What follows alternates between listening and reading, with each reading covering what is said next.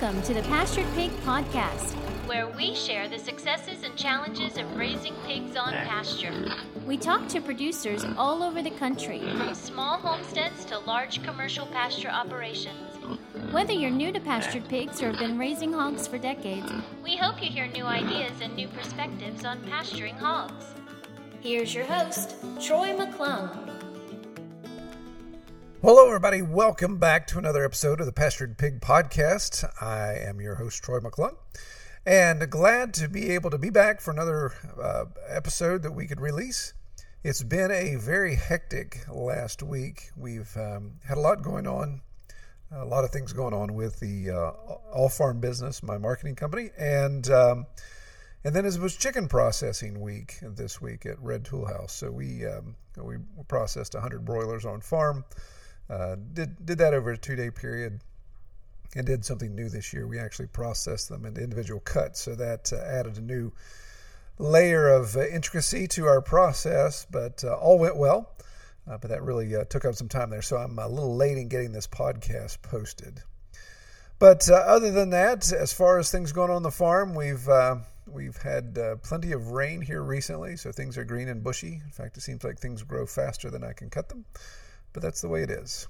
It's better than the alternative. Those of you out west, I am praying that you get some rain and I'm praying that some of your um, water tables can maybe get uh, reestablished. Well, as always, I just want to do a quick shout out to our Patreon supporters. I appreciate uh, those that have uh, that have uh, stepped up and have supported what we're doing here. Again, it uh, it's it's very inspiring and very motivating when people uh, give their hard-earned money to uh, to kind of say, "Hey, it's like a it's almost like a digital tip jar. Thank you for what you do," and of course, they get to take advantage of some of the additional resources behind the Patreon paywall. We have some additional bonus episodes that we're talking about uh, farm business and marketing, those type of things. But we are, I think, we're seven as of right now. of Recording this, I think we're seven supporters away from our first goal. Uh, when we hit 20 uh, supporters, then we will uh, be able to launch our first goal, and you can see all the details if you just visit the Patreon page as to what those goals are and how we'll move forward there. So, but I really appreciate uh, those that that are supporting. Well, in, in tonight's interview, we are actually kind of circling back around a little bit. Um, we've we've done a couple of these before, and and I I, I like them. Um, I, I'm not quite sure. I need you all to give me feedback um, as far as a heads up goes, uh, because we're going back to Iron Bell Acres in North Carolina and talking with Stephen Smith. We spoke to him back in episode 32, which aired January the 15th of 2020.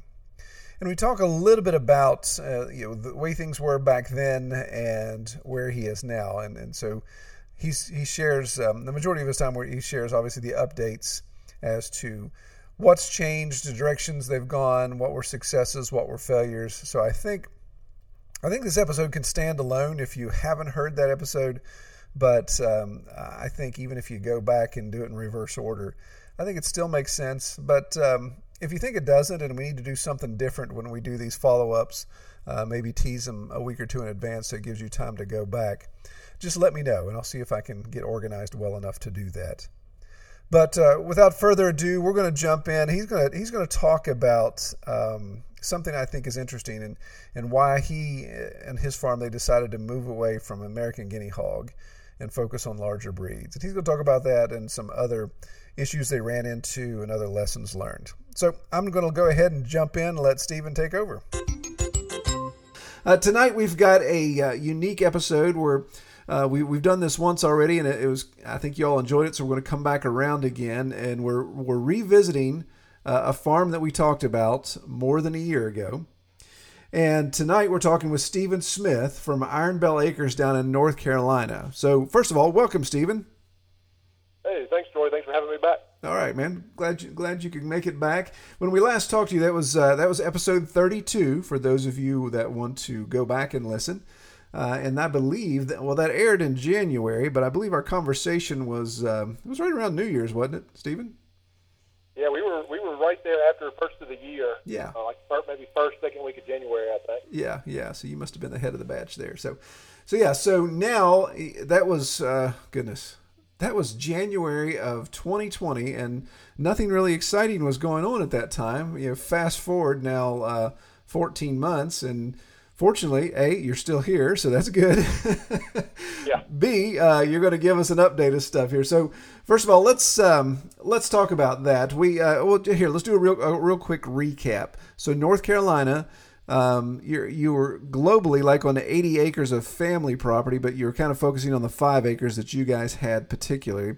That five acres was tobacco, was old tobacco field that you were taking over, but you did have access to some woodlot as well. Um, I believe you were uh, Idaho pastured pigs and, and just starting to get into AGH, I believe. Uh, been doing some retail cuts, uh, just starting to get into wholes and halves. Does that sound like a good summary? Yeah, that's. I mean, that's pretty much it. Yeah, we uh, we we at that time we had the Idaho pasture pigs. Uh, we were actually scaling down for a, an extremely short amount of time, and then we're going with that, and that's part of our reason why we were going with the American guinea hogs.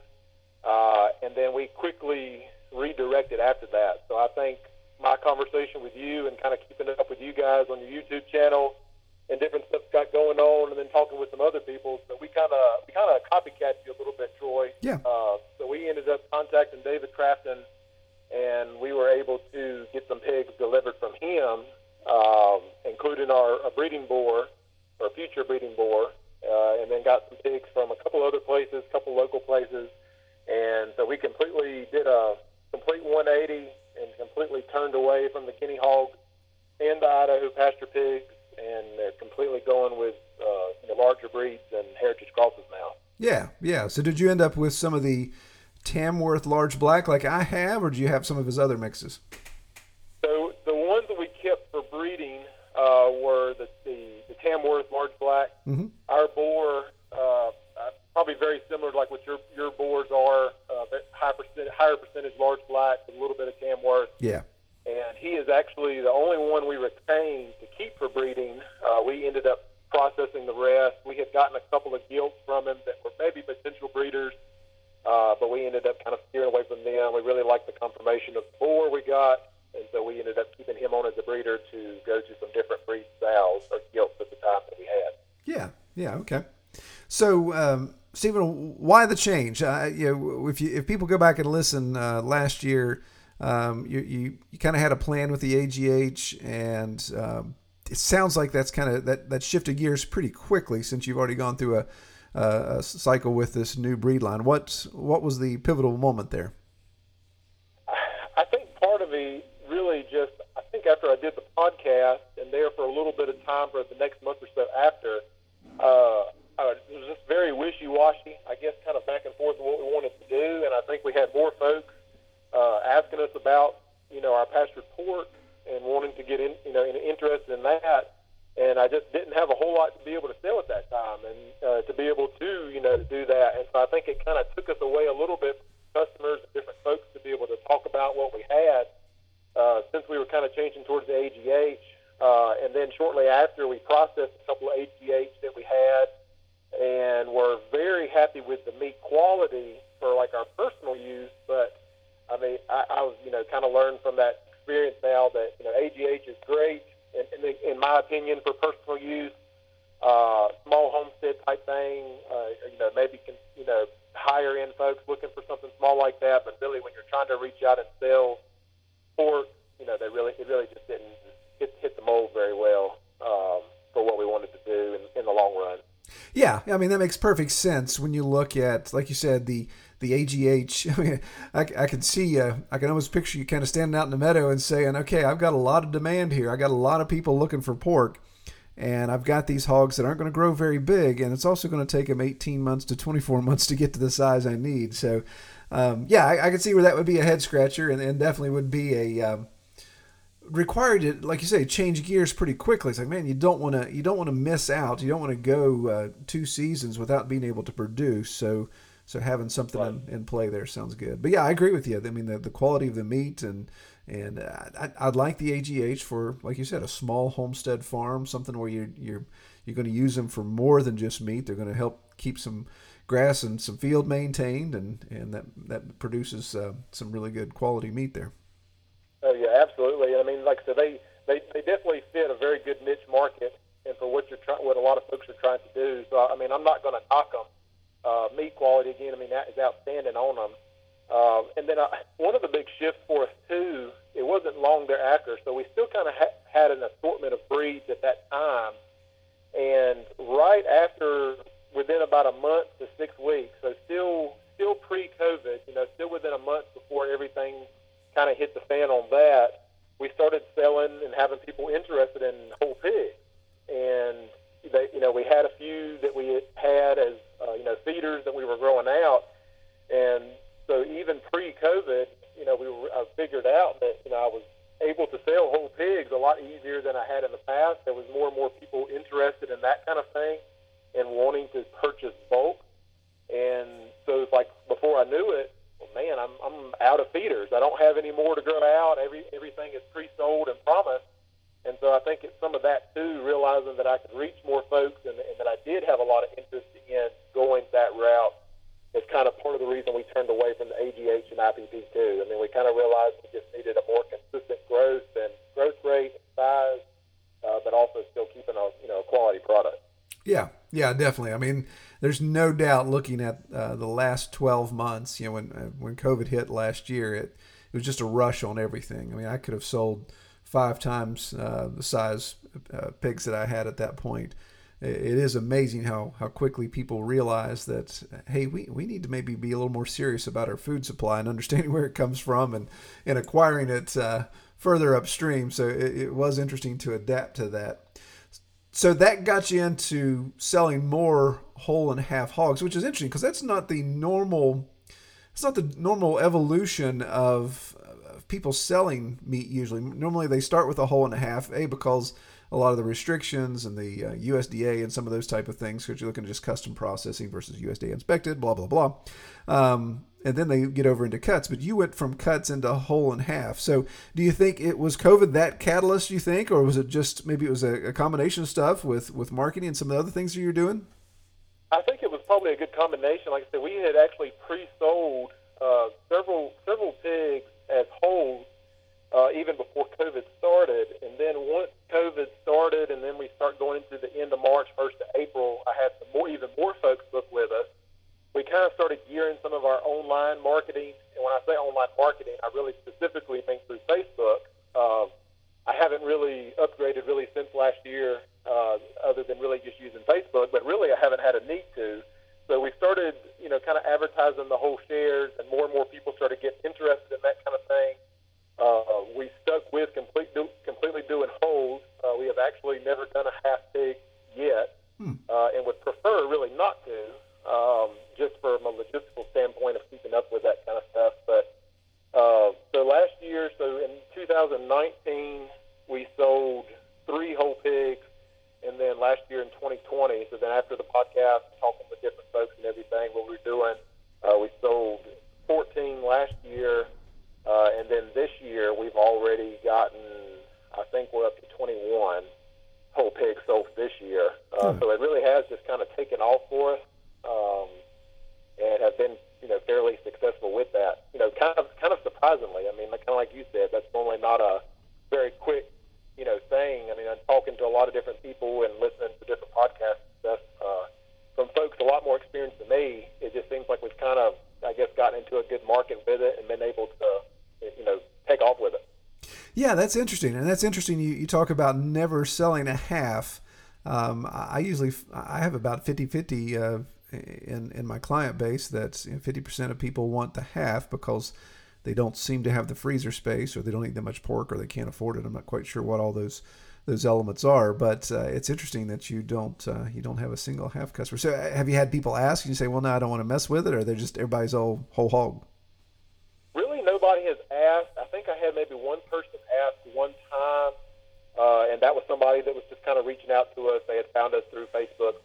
paired up with something. And they asked, and you know, I kind of went through the you know spiel with them and gave them information. You I was willing to do it, uh, and they ended up that first particular person didn't go with us. Uh, but really, I guess everybody has been interested in the whole. I think one thing that we've done with that, maybe compared to some that has, uh, it's given us a little bit of an advantage. So typically, with most of our whole pigs that we're selling, I typically try to get them live weight around 250 pounds Mm. uh, which I which I know is probably a, a hair smaller. Uh, it could be 50 to 100 pounds smaller than probably what the average person does. And I think a lot of that for what we've tried to do with that is because we knew starting it that most people would not have the freezer space. Uh, I mean, it, it's just it was just very uncommon, and, and, and was I think really until the last I would say even year or so that people really kept like letting test freezers and stuff like that anymore. Yeah. Uh, and so offering the smaller pig, you know, 250 pound pig is going to hang around you know, 180, 185 is what we're finding, maybe 190. Uh, and then the actual, actual product, they're getting somewhere between 100 to 130 pounds of actual product meat fat. And that's a lot for the average family that has never bought a whole pig. Uh, I would say all the people out of the 14 last year, I think 13 of them had never bought a whole pig before. Um, and so I think that was kind of a good introduction to, the, to that.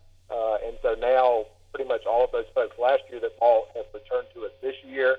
And we've had a couple of folks that have requested, you know, hey man, we went to that port quicker than we thought. We really would like a bigger pig this year, and so we're going to try to accommodate those, you know, requests.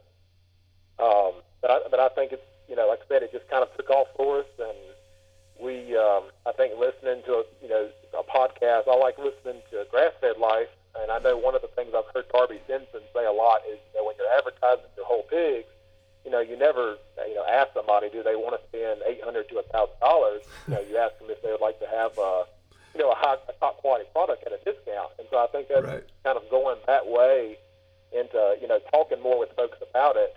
Um, you know, really kind of gets them more interested, engaged, and and you know, realizing that they're getting a good value when they get a whole pig, and they're able to get a lot of, uh, you know, of a product that they might otherwise not be able to get. Right. I mean, with COVID Yep. uh, last year too, I mean, we, like you said, I mean, if I had five to ten times as many pigs, I could have sold every single one of them.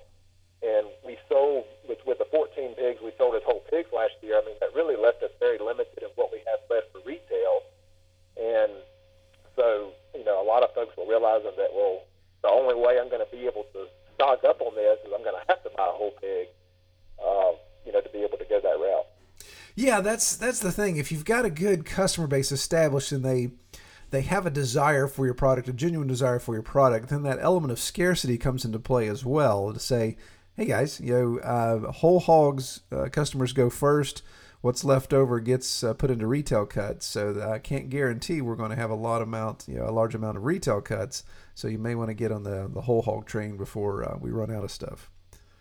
And Yeah, and it's uh, like I said, it's, it's I really one thing I think that I've done a good job at is just really being able to walk customers through it, um, and I think spending a whole lot of time with them, uh, probably more time than my wife would prefer. Sometimes when I'd be sitting late at night, still back and forth with people, uh, but you know, really just trying to give people the you know the one-on-one, you know, I guess you want to call it customer support to kind of walk them through it because again, most people have never ordered a whole pig before. Uh, so I mean, they need some walking through it and explaining about the cut sheet and you know, on average, how many cuts of this and that you'll get. And uh, so I, you know, I think that's made a good difference. I guess I've gotten pretty good at uh, the marketing part of that with people and discussing and you know talking with people about it. And we've just been fortunate too that that a lot of people have been interested in this area. You know, around with us, of, you know, wanting to you know purchase stuff from us. Yeah, yeah, very good, very good. Well, on the subject of whole hog, we had talked to pre-screening there that you have an interesting experience last year concerning whole hog. I, I think you referred to it as a learning experience. You want to share that story with us? Oh man, yeah. So, uh, so last year, uh, after we had already sold a handful of whole pigs, already went, you know, it, start, it started doing it. We pre we pre-sold, you know, took deposits, um, and before we before we started taking pigs to process, you know, once the pigs would pro- go to processing, you know, once they were ready to pick up from our local processor, they would invoice me. It would tell me what the hanging weight was and what the, you know, the processing fees and all that. So I would bill our customers, uh, you know, let them know what that was, and they would pay me through multiple means. Well, because the processor had gotten to the point where they really only wanted their regular customers, you know, handling the payments to them. Uh, they didn't want, you know, people that had bought pigs from me coming coming in and paying and that kind of thing, and just being all over the place. so I was kind of the middleman as far as even our customers' payments and process, which was fine. Uh, but we had worked out with all of our customers for the year that once they were to go, once that once we paid for their part, uh, they could go and they could pick it up, you know, and they would be responsible for picking up that their meat. They would they would give them the uh, you know the pig's number that they were tagged with, the meat was tagged with, and they would go and pick it up. Well, I think our third customer last year in June, uh, they paid us as somebody that had come across us through Facebook and good good customer, you know, paid their deposit, paid paid for their part, what they owed me, and then what they owed the processor. So their bill was paid. I gave that person the tag number, and so that person, uh, a lady, sent their husband to our processor to pick up their pig. So should have been, you know, pretty easy dealing. Get they get the tag number, show up. They, you know, will roll out their meat, and that person loads it in the coolers and goes. Well, so that was the idea anyway. And what had ended up happening was they were planning to go get it. So I, I was going out of town, uh, going camping, and I had already been camping for a night. And then the very next morning, I'm getting a call from another customer. Well, another customer of mine was planning, you know, same thing. You know, I'll, I'll cut out some details, but they were going to pick up their pig as well. And when they showed up to pick up their pig, uh, the processor told them, uh, "I'm sorry, Iron Bell Acres meat was picked up yesterday." Hmm. So, I'm, so, so my customer calls me, and of course I'm an hour away, hour and a half away in the foothills of North Carolina, and I'm like, "Oh my goodness!"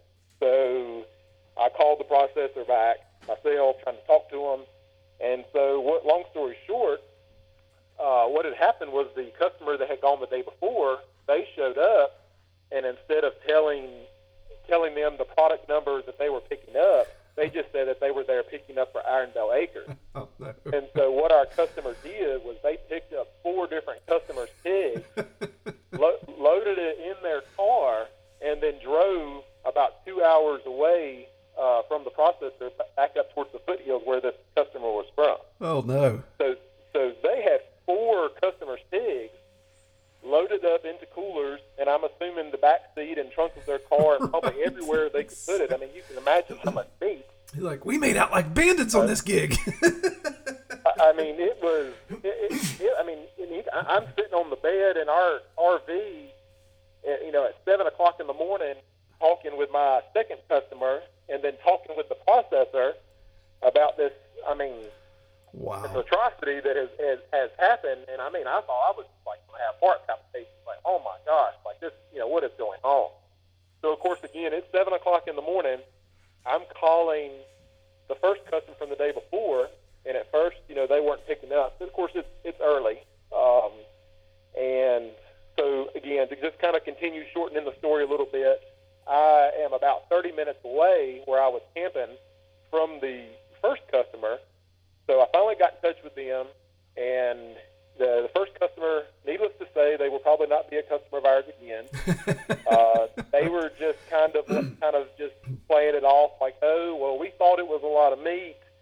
Uh, my husband just didn't know. Like, I'm so sorry.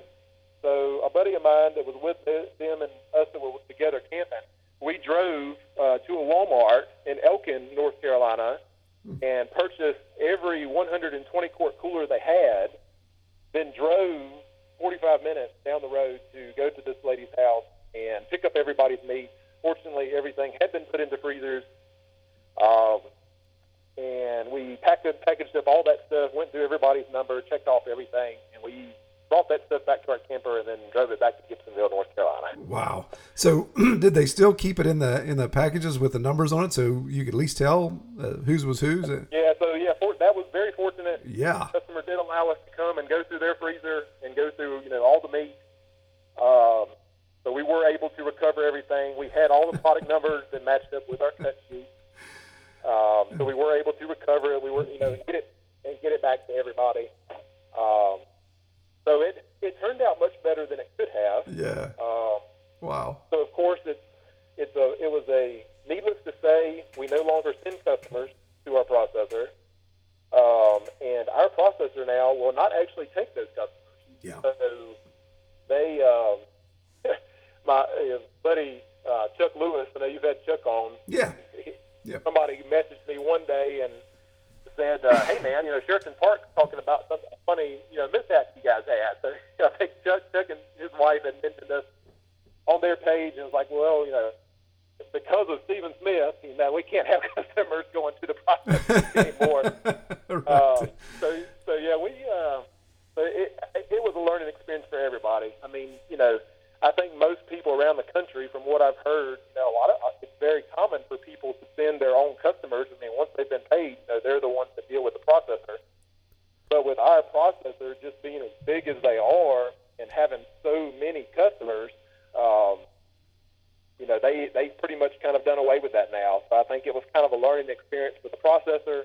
You know, I think I think in the heat of the moment, I put a little bit of blame on the processor for not, you know, questioning the stranger that was pulling up requesting Iron Bell Acres meat. yeah, picking up everybody. Yeah. Same, yeah, but I mean, but at the same time, you know, I, I, guess I shouldn't have trusted a customer who had never bought a whole pig or picked up a whole pig to be able to do it either. So, Yeah. Well, yeah, I mean that's good learning experience all the way around. well, that's like you say. That's that's one you don't really expect until you run into it, and it's like, ooh, uh, you didn't think that could happen, but you know, I'll, I'll never get burned by that one again.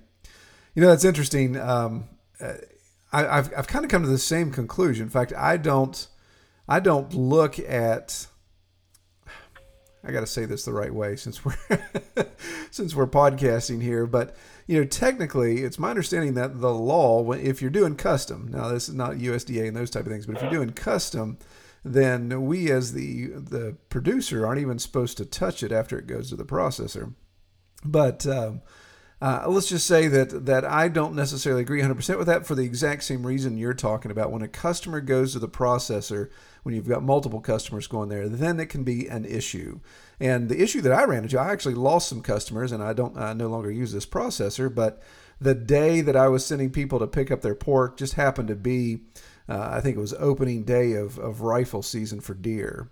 So this guy just loves doing deer, and he had these people come and bring these guys come and bring their their bucks and just lay them out in the parking lot. So it looked like the Cambodia killing fields uh, on on pickup day. And and you know my people are, are are usually urban suburban people. They're they're definitely not country folk. And they're rolling up, and they just see all of these carcasses laying around, just laying in the parking lot. Of course, the flies, the smell, all that goes along with that, and it was just an absolute mess. And I had people tell me, "It's like, um, we, I'm sorry, we, we can't, we, we can never do that again." So uh, yeah, so it's like there's so many things that we can't control with a processor, but the one thing I can control is you know the customer going there or not going there. So yeah, I, I definitely feel your pain there, man. It's uh, it's it's something that you gotta you gotta figure out, and you just gotta learn as you go along, and you gotta play the game to some degree. But yeah, you, you gotta take as much control over it as possible. Well, and that's the thing. I mean, you, you know, I, I looked at it like, you know, I wanted customers to go ahead and pick up their pig because, you know, I, you know, I felt like as a producer, you know, I'm, I'm giving, I'm selling a good product at a good price, and I really didn't have factored in my the pricing or cost of, okay, well, I'm going to take an afternoon to go pick up Right. four customers or six customers meat at one time and, and handle it, get it back here, and have to meet with people. So it definitely was a whole other thing that I had to go into and now and now start planning for and accounting for. Um, but but in the long run, it, it's better that I be the one that do it because because I can you know trust myself and I, I can be efficient in checking check sheets and going through stuff and making sure everybody's getting the right stuff to the cooler. And I mean, like I said, I don't, you know I don't put the blame on the processor. I've enjoyed working with our processor. Um, but again, I think they are just there's just like every all the processors are this year, and then for the foreseeable future. I mean, they're just so busy, and there's a lot of product, and I mean, one tray can get flipped up in the wrong place. So it's it's better off that I go. Yeah. Yeah, yeah, and it, I mean it is a shuffle of responsibility. It's you know you've got responsibility. That is the processor going to do it right? If the customer shows up, you know, is the customer going to steal all my other customers' meat? You know, so there's that responsibility you have to worry about. But then when you take possession of it, like you said, you've got that responsibility of of I, I got to make sure I'm I'm taking the time off. I'm meeting up with everybody. If somebody skips, what am I going to do with their meat? Does it come home and go in my freezer? Do I have freezer space? again, when you, you think about the letter of the law, the regulation, then you get into some areas there. It's like, well, I'm really not supposed to be doing this. So again, it all depends on your processing structure. But yeah, it, it's it's interesting. And again, the, the processor's always that seems to be always that weakest link in the chain when it comes to uh, to pig processing. Well, let's uh, let's segue here. So um, at the end of our interview last year, we we talked about some goals. And one of your goals you said was, yeah, I've got this space down at the end of the driveway, and man, it would be awesome if you know, somewhere down the road that I could have an on-farm store. Now, it's my understanding that that wasn't a far-off goal. It seems. It seems like you've kind of uh, put that one on fast forward. So, so tell me about that a little bit. So, I think I think one of the things that we was able to our able to help us with is to show that we could be successful in selling and moving lots of products. Um, and so we went ahead here in just the last few months, decided that we wanted to go ahead and have a little farm store. And so we, we've, we've been able to make that happen.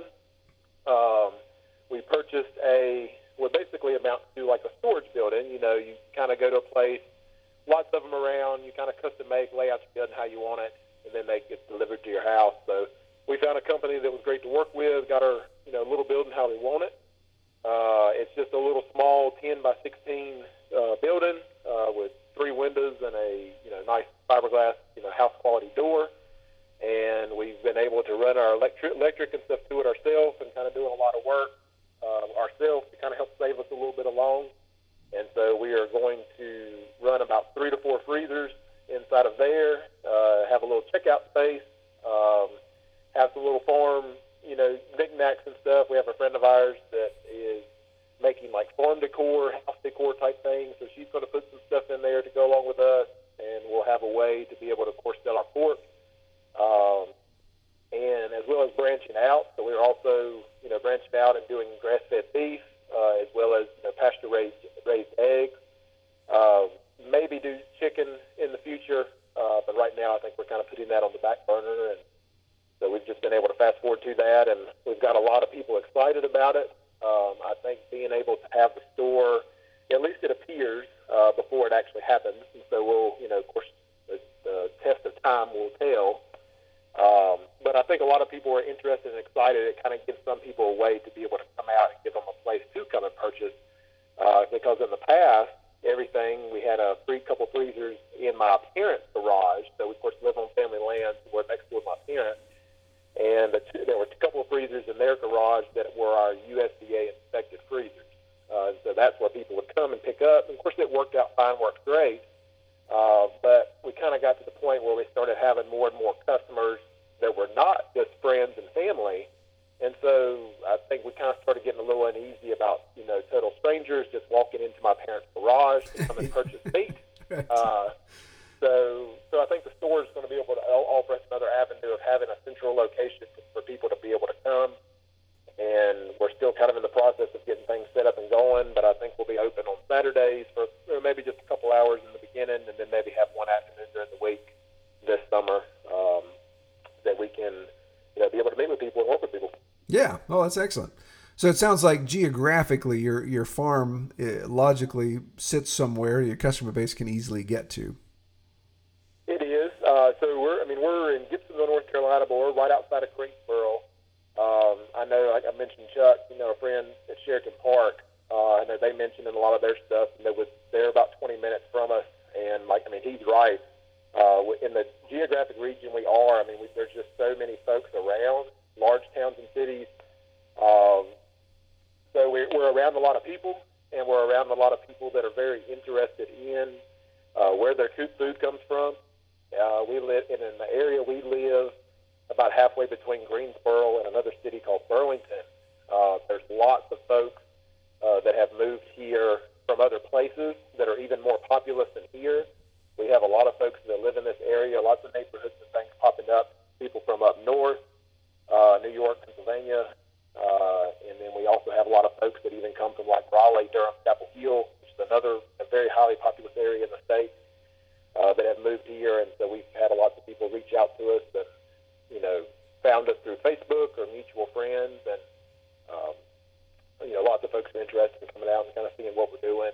I think you know being able to have the farm store here kind of gives them that, and it kind of gives people a reason to be able to uh, come out, maybe see a couple animals, things we have out, you know, that kind of thing, close by to the store. Um, I think, you know, we're talking about COVID. I mean, pe- people now, especially, are just they're looking for something to do with their family, and I think that started pre-COVID. Uh, but more and more people are getting interested in where their food comes from, but they're also getting interested in being able to get outside on the weekend and, you know, especially with kids and a family, you know, being able to interact and get their hands dirty, see some things. So we're hoping that along with our farm store, we'll be able to offer, you know, some little like short, small farm tours and you know, different things, being able to interact with piglets and, you know, chicks and that kind of thing. Yeah, yeah, that's good. That that farm experience, that you know, sticking your toe in the water of agritourism, that that's always good. That there's a lot of intangible benefits that come from that. So good, good deal. All right. Well, Stephen, looking at uh, some additional notes here, um, you pointed out that there's some community effort and some partnership with other farms that that you guys have been able to do here in the last year. Uh, give me little details about that and, and the benefits from it. Yeah, so we, uh, we I've, I've really tried to be uh, mindful of when I'm seeing farms, you know, pop up in the area. A lot of times you're seeing that through Facebook and social media. Um, and we've been very fortunate that we've been able to acquire a good social media presence. And so I really try to make a point that when I see and hear about people talking on local pages uh, about them starting up farms and them starting up a farm or homestead, I try to, you know, like and follow their page as quick as I can uh, and try to bring attention to other folks, especially folks that are in our area or even possibly maybe a little farther out from us, uh, just to be able to see, you know, what friendships you can spark up and then people you can, you know, kind of fall back on for some information. Um, uh, one of one of those friends that we've kind of made here in the last year or so is Chuck, is Chuck over at Sheridan Park. Uh, we've I've been over to his place multiple times and them over here, uh, just kind of talking pigs and things that work and don't work and uh, we're actually able to get our feed uh, sent over there to his place. Uh, we're we're kind of going in together, uh, getting feed delivered from a mill that's about an hour and a half or so away. Uh, and so, because we can order such a large amount, the place will deliver uh, bags of feed for us. Uh, so that's kind of that's been a big area, a big help for us. Um, we're also working with some local guys that are um, uh, I don't, I'm not sure of the technical term, apiarist maybe. Beef? That is that right for beef? Yeah, yeah, absolutely. Mm-hmm. Um, yeah, so some local the guys with local honey uh, to be able to offer up, and I think that's going to be something we'll carry in the store this summer. Um, and then just with a couple of couple of guys here local. So I have a cousin that is uh, because we have quite a decent family land here and stuff. I have a cousin of mine that's really into working in the ag side of you know crops and growing things, um, and he's super handy uh, when it comes to fixing up stuff, repairing stuff, and so he's actually wanting to get into growing some of his own corn and some oats. Um, and so I think you know we may be able to source some of our grains in the future from him, um, and being able to help out. I mean, I think he just enjoys wanting to do it, and so we'll kind of see where that goes. And there's another local farm down the road that we've been able to source some corn from at different times uh, of the year when we're you know needing a little extra you know cheap grain that you know we can ferment and soak and do some stuff with to you know be able to kind of just as a extra supplement and you know just just trying to just reach out to folks. And I think talking with folks is just kind of where some of it started. And um, you know ho- hopefully can can continue to kind of do some things and partner with some other farms and do some stuff together. Yeah, yeah, absolutely. I mean, that's that is again just another incredible asset to have that sense of community because with that sense of community of course comes that support. Like i said the purchasing power that you guys have with chuck being able to acquire that feed uh, your store as it gets going being able to either co-sign um, or co-op some some opportunities there or do some consignment uh, with with their other products or just allow them to sell it out and that way you just have a you know, destination location, people realize, oh wow, there's all kinds of neat farm products here. This is now the place to come to. Uh, so a lot of intangible benefits that can really help grow that customer base and just just build awareness in the community, and of course help cover one another when issues arise. That's good stuff. Yeah, I mean it's you know it's, uh, another um, farm in the area. A buddy of mine is uh, recently bought purchased a property uh, that was his folks, and they had a well-established blueberry, blackberry, and then peach and apple orchard. Uh, and so we're really, I mean, really working with him. Uh, I mean, that's been our best partnership here lately. I mean, we've been good friends since, I mean, really on back into middle school. Uh, and he moved back from Colorado and has taken over that farm. And uh, so he, you know, we've got, uh, we actually have a, uh, a boar that we're, young boar that we're keeping over at his house, breeding a couple of gilts that he had, and uh, you know, able to kind of partner on that a little bit. And I think in the future he's wanting to get into maybe some Burke, um, and so we may partner together and you know go in on a boar, um, and then just able to you know kind of just you know again, share some knowledge, help each other out with different stuff, and you know he, him and along with my dad and cousin, a couple different friends around. There's definitely some people you know we call on to sometimes help us be able to uh, you know just ha- handle certain things, especially when it comes to you know castrate piglets and right. you know Yeah. sometimes you need need that little extra helping hand. Yeah. Yeah. Yeah. I think of that. That always comes in handy for us when it's chicken processing day. You got a couple hundred chickens to process. It's it's good to have friends that'll come help you. That's right. Yeah. All right. Well, Stephen, looking uh, looking ahead, obviously the the farm store uh, expanding, growing, that type of thing, uh, increased uh, whole hog sales. What other things do you see happening in 2021? Maybe that uh, that you hope will will transpire for your farm. Uh, I, think we want to get in. We want to continue to kind of expand on the retail and whole pig side of things, as well as being able to maybe offer, you know, some other benefit stuff. I think, like you said, you know, being able just to have a, you know, having our little store. It's nothing big, nothing fancy, but it, it gives a central place to be able to sell. So, you know, we're kind of expanding into some other areas outside of the pigs too. I mean, the pigs will continue to remain our foundation. Uh, but we're, you know, we're, we're starting off. We have a big flock of laying hens, young pullets that we started off uh, for getting eggs, and uh, we're, we're starting with grass-fed beef. We'll process our first, uh, you know, cow this summer, uh, or our first cow that's for retail sale, and being able to just combine that and just offer folks some different things, kind of as a one-stop shop. And I think we kind of want to get to the point where we can expand our breeding program just a little bit. We're start, we, you know, starting off this past year. Now we're kind of going to start getting more consistent.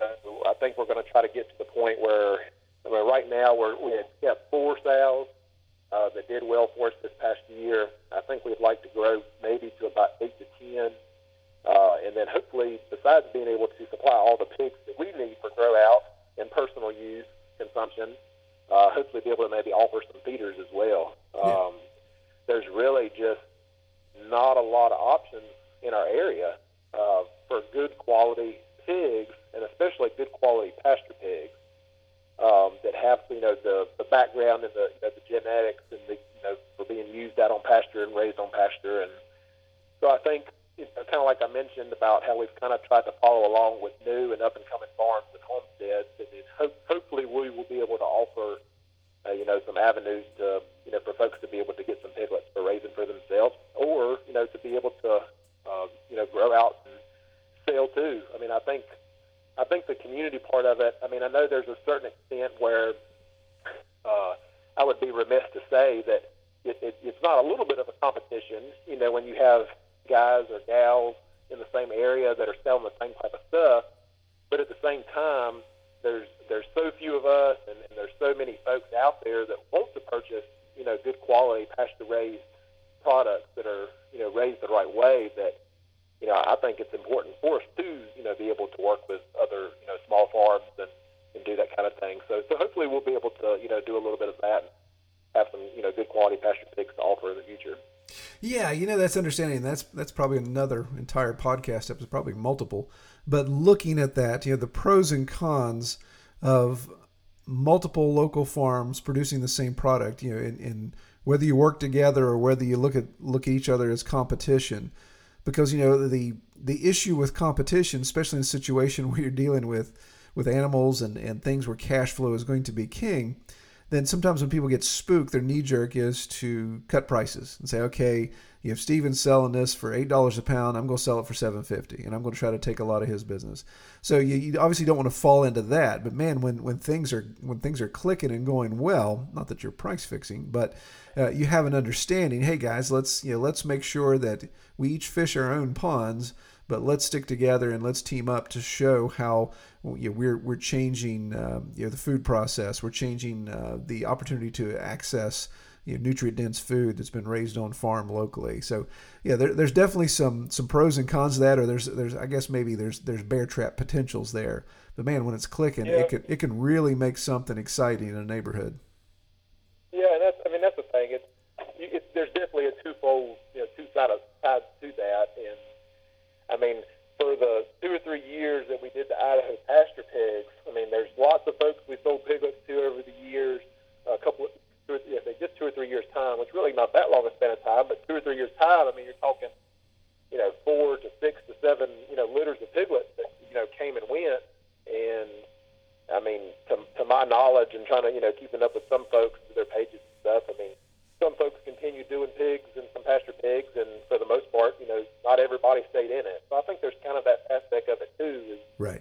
you know, I might be selling, I might be selling a you know excellent breeding quality pig that may end up competing against me one day. I mean, I'm sure that's how some folks look at it, especially the folks that are selling the big registered and the old line stock. I know they call it, but uh, but for me, you know, the likelihood of somebody taking one of the pigs and you know, starting on operation is, I mean, it's really fairly small.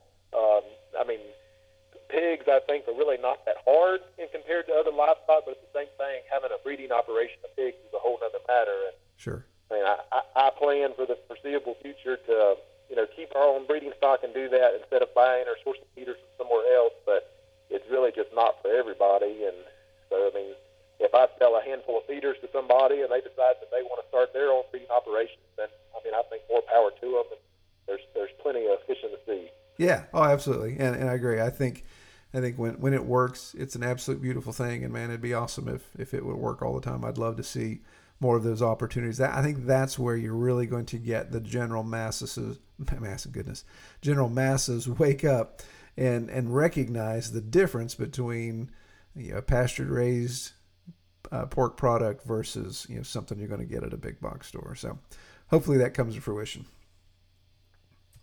So, uh, so just, I mean, I guess kind of want to to question you back a little bit, Troy. So Yeah. since I've kind of followed behind you, so how uh, how has been your grow out and stuff? So coming from like the breeding boar from David and everything, have you been happy with uh, everything that's going on with that? Yeah, you know, I, I think overall, if if we put an overall grade card on the pigs, I, I would say that they pass.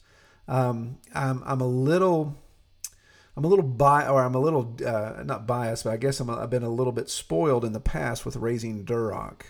So Yeah. in six months, and sometimes I go seven months, I could get some serious serious hogs uh, with that Duroc. But my pasture looks like you know somebody set off a mortar because you know, these huge holes where they just just wail on it. Uh, and by pasture, I mean obviously our woodlot areas. But um, so I, I I- miss I miss having a bigger hog, but uh, there's there's pros and I miss having a bigger hog when I'm putting meat in my own freezer. Um, at at the rate that I sell our pigs, when I was selling a you know a hanging weight of two ninety nine and that kind of stuff, you know I had some customers feel like they had to donate a kidney to pay for it because it was so expensive. Um, so it was good cash flow, but it was a little tough on on customers. But but looking at the meat quality, looking at the overall dis, uh, yeah, the the uh, the conformation of the pig, the attitude of the pig, uh, all that is is a positive check mark. Those Durocs could get kind of hateful and and I really like these pigs. I mean, the fact that I still have three boars is laughable, but uh, you know, there's obviously a story behind that. But uh, if I had one good solid boar, I'm still kind of doing the dating game there to see who's going to be the one that, that makes it. But um, but yeah, I, I've just I've just been really happy with them. Um, the the sows, good mothers, very chill. I mean, I, I have no fear of being in the uh, farrowing barns with them, any of that type of stuff and uh, and of course you know like we always talk about I was sitting on the front porch this this morning doing some some work in the beautiful weather and look, I can look across the uh, the valley and see the um, the pigs that are they're due to be processed here end of April. So uh, so they're coming up on their time soon. But uh, to see them you know they're playing in a, a spring wallow that's on the side of the mountain and they're they're literally flipping flopping sliding down in the mud. It's just absolutely hilarious. Like man I love these animals. They they are they are just the ideal thing to have for entertainment, for improvement of the ground, for clearing land, and oh by the way, they're really tasty. So it's it's just been fantastic to have them. So yeah, I'm I'm, I'm a big fan of David's line. I've been impressed with it, and um, he's going to have to buy me dinner because I know I know that I've, you know, I've, sent some business his way, but uh, but I really do enjoy his uh, his genetics, what he's raising down there. So he's got something figured out. Yeah, and I think I think that's the thing. Like with, with David, like with a lot of folks, and what I would encourage, you know, people that are trying to get into it is, you know, trying to find somebody that has been working with pigs on pasture and has worked with, you know, the, that those genetics for you know quite a period of time. I mean, our our boar that we we got from David is, I mean, doing great. Uh, big old fella uh, to be a barely over a year old. Um, I think I took a, had a picture posted on Facebook a couple weeks ago of our boar standing beside our miniature donkey, and I think I think the back line of the boar is just as high, if not higher, than the miniature donkey at about 32, 33 inches, and he's probably about two and a half times as long. So I don't know how much he weighs, um, but he is super docile, super easy going. When the piglets only had about 60 some piglets in with him back about three months ago, I mean, he would lay down more gently even than I would say, you know, the first time Sal did. Yeah. Um, just super, super, super great. And like I said, the meat quality has been great too. Few ones we've already processed and a whole bunch more that we're growing out. So, I mean, I mean, anybody that is looking for pigs, I David, I think David would be a great place to start. And, yeah. Or, I mean, if not David or somewhere else in the country, then anybody, somebody that's been working with the pigs on pasture for you know a while. Yeah, exactly. Yeah, I, I, you get what you pay for there when it comes to comes to people that have that have done it and, and have the animal husbandry background and, and they and they have proven results and that's that's what I liked about what he put together. You know, it, it's interesting. A quick story because you, you brought it up talking about the boar. So you know, right now one of the three that I have uh, mingled in, we've named him Mongo. He is the uh, sire of the two sows that are currently pregnant, and uh, he's he's one of those things. He, he I wouldn't say he intimidates me, but he's obviously somebody that I respect a lot more than than the Sal's uh, per se, and even our huge, uh, you know, our, our landmark Sal, Sal that's been kind of hanging around way too long. That's become our mascot. You know, she's you know 900 pounds now, but but the boar is getting up there, and but he is he's not aggressive, but that that dude wants to be standing right beside you when it's feed time, and it's like he's trying to go through your pockets looking for stuff. So he's that height. You know, I'm I'm six two, so he can easily reach into my my uh, pants pockets if he wants to with that big old snout. And uh, what was funny, the uh, it was probably two months ago. I'm walking through, and it was a you know typical West Virginia muddy, rainy um, winter day. So I'm everything I can do to stand up in the mud anyway in that sacrificial area. So I'm walking past him. Well, he's he's gonna he wants to do a pocket check. So I, I go to as I go past him, I kind of kick my left you know, left leg up, kind of a side kick to to kind of just you know, knock him in the nose with my boots, pretty easy. And uh, so had a tiny, just just stupid luck, had a tiny little pinhole in my pants leg, and uh, it just happened to hook on his tusk because you know, we didn't cut his tusks off. Just happened to hook on those tusks that are forming, and it just it just ripped the pants leg completely off of those pair of pants. and of course, you know, since the one leg, I'm expecting one leg to swing back down and hit the mud, and I've got you know five gallon bucket full of feed in the other hand. I go, of course, tumbling in the mud. And I think I heard him laugh at me a couple times, but yeah, it's. But yeah, uh, yeah, very, very docile, very, very large animal, but very docile, very, very fun to uh, to be around.